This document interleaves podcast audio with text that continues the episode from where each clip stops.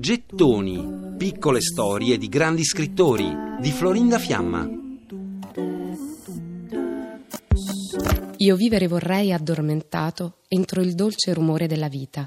Sandro Penna scrive i suoi versi, forse quelli più noti, quelli più citati, che chiudono il suo primo libro a Milano nel 1938 anche se in realtà per quasi tutta l'età adulta ha vissuto a Roma. Però a Milano si trasferisce per alcuni mesi in cerca di lavoro e grazie all'aiuto del poeta Umberto Saba riesce a trovare un impiego come correttore di bozze dall'editore Bompiani. A Milano Sandro si incontra spesso con un suo amico, il suo amico del mare, Acruto, che gli lascia le chiavi della sua stanza in via Monte Napoleone e gli permette di fare qualche incontro amoroso. Quando perde il lavoro come correttore di bozze, Sandro Penna inizia a fare il commesso in una libreria, sempre a Milano, però anche qui dura poco. E quindi torna a Roma, dove già era andato a vivere dopo aver finito gli studi da ragioniere nel 1930, nel periodo in cui sua madre si era trasferita lì con sua figlia. Aveva raggiunto madre e sorella nell'appartamento in via Caio, in cui vivevano per allontanarsi dal padre e da una vita di continui litigi. Eppure Sandro presto entra in conflitto anche con la madre, che gli rimprovera di condurre una vita troppo oziosa. Elio Pecora dice di lui che passava la sua vita a evitare il lavoro. Del resto non ha tutti i torti, perché lui prova a trovarsi un lavoro da contabile, ma è davvero troppo svogliato.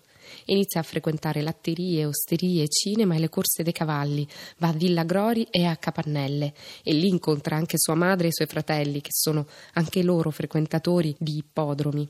Sandro fa un concorso nella pubblica amministrazione, ma viene bocciato. E nel frattempo inizia a fare tanti mestieri, fa l'agente di scommesse, il mercante di quadri e nelle ore libere dai lavori precari e distratti vaga per Roma. Frequenta il Caffè Italia a Piazza Barberini e lì conosce artisti e letterati. Nel frattempo va a vivere con sua madre in via Mole dei Fiorentini 28, in un appartamento che sta al quarto piano e si affaccia su Piazza dell'Oro da un lato e sul Tevere dall'altro, e lì vivrà per il resto della sua vita. Sandro torna tardi di notte, soffre di insonnia, inizia a frequentare Mario Soldati ed Elsa Morante. Diventa amico di collezionisti d'arte e si interessa soprattutto di libri antichi e rari. Va alle aste e tenta tanti commerci. Una volta, per esempio, compra per 4 lire un libro di Stendhal e dopo solo un'ora riesce a rivenderlo a 25 lire. E poi un libro antico di D'Annunzio invece riesce a rivenderlo al doppio.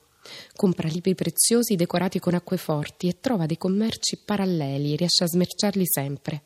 I suoi amici raccontano che Sandro Penna ha una particolare propensione per la compravendita di oggetti di ogni genere. Vende saponi, scarpe, abiti usati, orologi e gioielli. I suoi amici cercano di sfruttare le sue doti commerciali, ma non sanno mai come andrà a finire. Alberto Muravia, che è anche suo amico, gli aveva dato da vendere, per esempio, un paio di scarpe nuove che non usava, ma un giorno lo incontra per strada e vede che se l'era messa ai piedi. La precarietà e la scontentezza accompagnano le giornate di Sandro Penna, che una volta scrive in una lettera: Tutta la mia vita è provvisoria. Sogno il tempo della mia verginità letteraria, magari con poesia. Ma la grazia luminosa di Sandro Penna, che qualcuno chiama l'eterno fanciullo, si trova in ogni suo verso, come questo. Amavo ogni cosa del mondo e non avevo che il mio bianco taccuino sotto il sole. Per riascoltare e scaricare in podcast gettoni.rai.it